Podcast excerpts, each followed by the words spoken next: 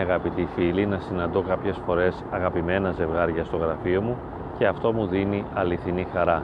Είναι άνθρωποι πραγματικά αγαπημένοι. Όχι μια απλή συναισθηματική εξάρτηση, αλλά μια ενότητα ζωής. Είναι η συνέστηση που μπορεί να έχει ένας άνθρωπος ότι ο άλλος είναι τέρι του και ότι είναι σάρκα μία. Έτσι αισθάνεται τον άλλον σαν κομμάτι του δικού του εαυτού. Αισθάνεται τον σύντροφό του, τον σύζυγό του, σαν να είναι ο εαυτός του. Υπάρχουν ζευγάρια που ζουν την αγάπη, έχουν συνέστηση και συνείδηση ότι ο άλλος είναι κομμάτι του εαυτού τους, ότι και οι δύο μαζί είναι σάρκα μία, μια ενότητα και γιατί όχι θα μπορούσαμε να πούμε ψυχή μία. Στην περίπτωση αυτή η διακονία του άλλου, το να υπηρετείς, να βοηθάς τον άλλον δεν είναι μια υποχρέωση, δεν είναι κούραση, αλλά είναι μια ανάγκη και επίσης είναι φυσικό, αναπόφευκτο, προκύπτει αυθόρμητα το να ανέχεσαι τις αδυναμίες του άλλου, ακόμη και τις νευρωσικές αδυναμίες, γιατί πολύ συχνά ακούω στο γραφείο μου ανθρώπους να ανησυχούν μήπως μέσα από κάποια συμπτώματα άγχους, αιμονών, ιδιοψυχαναγκασμών, φοβιών κλπ. γίνονται βάρος στο σύντροφό τους. Αυτό δεν είναι μια πραγματικότητα, γιατί ο σύντροφος συνειδητοποιεί ότι εσύ τον αγαπάς. Ξέρει ότι είσαστε ένα πράγμα μέσα στην αγάπη και θέλει να συνεχίσει πραγματικά να ζει την αγάπη μαζί σου. Αυτό είναι πολύ σημαντικό. Οπότε σε ανέχεται χωρίς να κουράζεται γιατί ξέρει ότι πάσχει το σώμα του, πάσχει η ψυχή του γιατί εσύ και αυτός είστε ένα. Είναι ένα πάρα πολύ ωραίο επίπεδο ευχόμαστε πολύ να μπορούν να βιώσουν αυτή την κατάσταση της ενότητας και για αυτή την κατάσταση άλλωστε μιλάει και η Εκκλησία όταν λέει ότι έσονται οι δύο η σάρκα μία. Επίσης το ότι ένεκα τούτου εγκαταλείψει άνθρωπος τον πατέρα και τη μητέρα αυτού και προσκοληθήσετε το ιδίο ανδρή και σε αυτό το προσκοληθήσετε έχουμε την ενότητα.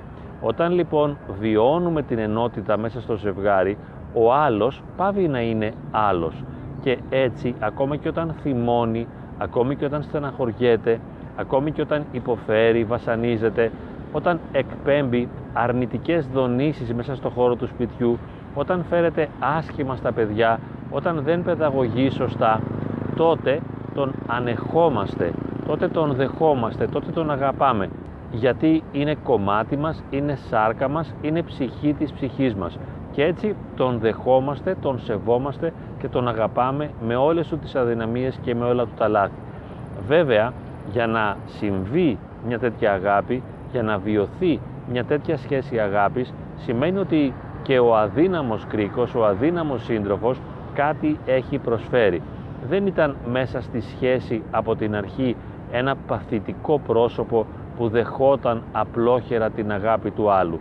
Κατά κάποιον τρόπο αξίζει την αγάπη του άλλου, την κέρδισε και την κέρδισε επειδή από την αρχή της γνωριμίας κάτι πρόσφερε. Μπορεί να πρόσφερε την αγάπη, τα θετικά του συναισθήματα, μπορεί να υπηρέτησε σε μια πρώτη φάση της σχέσης των άλλων, μπορεί να τον ικανοποίησε σε ένα ερωτικό σεξουαλικό επίπεδο, μπορεί να φρόντισε ιδιαίτερα τον άλλον στα πρώτα στάδια της σχέσης, να του έδειξε ιδιαίτερη αγάπη, κατανόηση και φροντίδα. Μπορεί να ανέχθηκε δικές του αδυναμίες. Σίγουρα κάτι του έδωσε, κάτι του πρόσφερε, γιατί τίποτα σε αυτή τη ζωή δεν μας δίνεται ως δώρο. Δεν κάθεται ο άλλος να μας ανεχθεί μέσα στις αδυναμίες μας έτσι απλά και ως έτυχε. Κάτι κάναμε κι εμείς.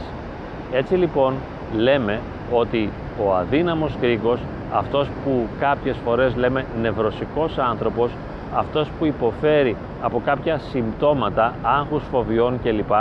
έχει κάτι προσφέρει, έχει κάτι δώσει και ίσως και τώρα δίνει. Μπορεί δηλαδή ο δυνατός σύντροφος της σχέσης να γνωρίζει ότι ο άλλος μπορεί να αγαπά, μπορεί να υπομένει, μπορεί να δίνει. Ίσως δηλαδή ο δυνατός της σχέσης να γνωρίζει ότι ο άλλος αξίζει, ότι ο άλλος είναι καλός, ότι ο άλλος αγαπά, ότι έχει ευαισθησίες, ότι έχει γλυκύτητα, ότι έχει καλοσύνη, ότι έχει ερωτισμό. Πρέπει να το συνειδητοποιήσουμε αυτό. Δεν τον ανέχεται δηλαδή μέσα από μια προσπάθεια και δεν προσπαθεί να τον ανεχθεί. Γιατί ο αδύναμος σύντροφος αξίζει την αγάπη. Έχει προσφέρει αγάπη, έχει δώσει αγάπη. Και έτσι λοιπόν όλα προκύπτουν με έναν φυσικό και αυθόρμητο τρόπο. Τίποτα δεν γίνεται τυχαία, τίποτα δεν προσφέρεται έτσι απλά.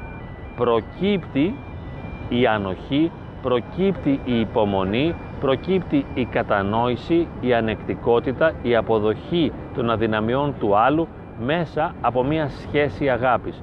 Και αυτό είναι το σημαντικότερο, η σχέση της αγάπης. Και όπως είπαμε, είναι μια σχέση αγάπης την οποία ο άλλος, ο αδύναμος κρίκος, την αξίζει.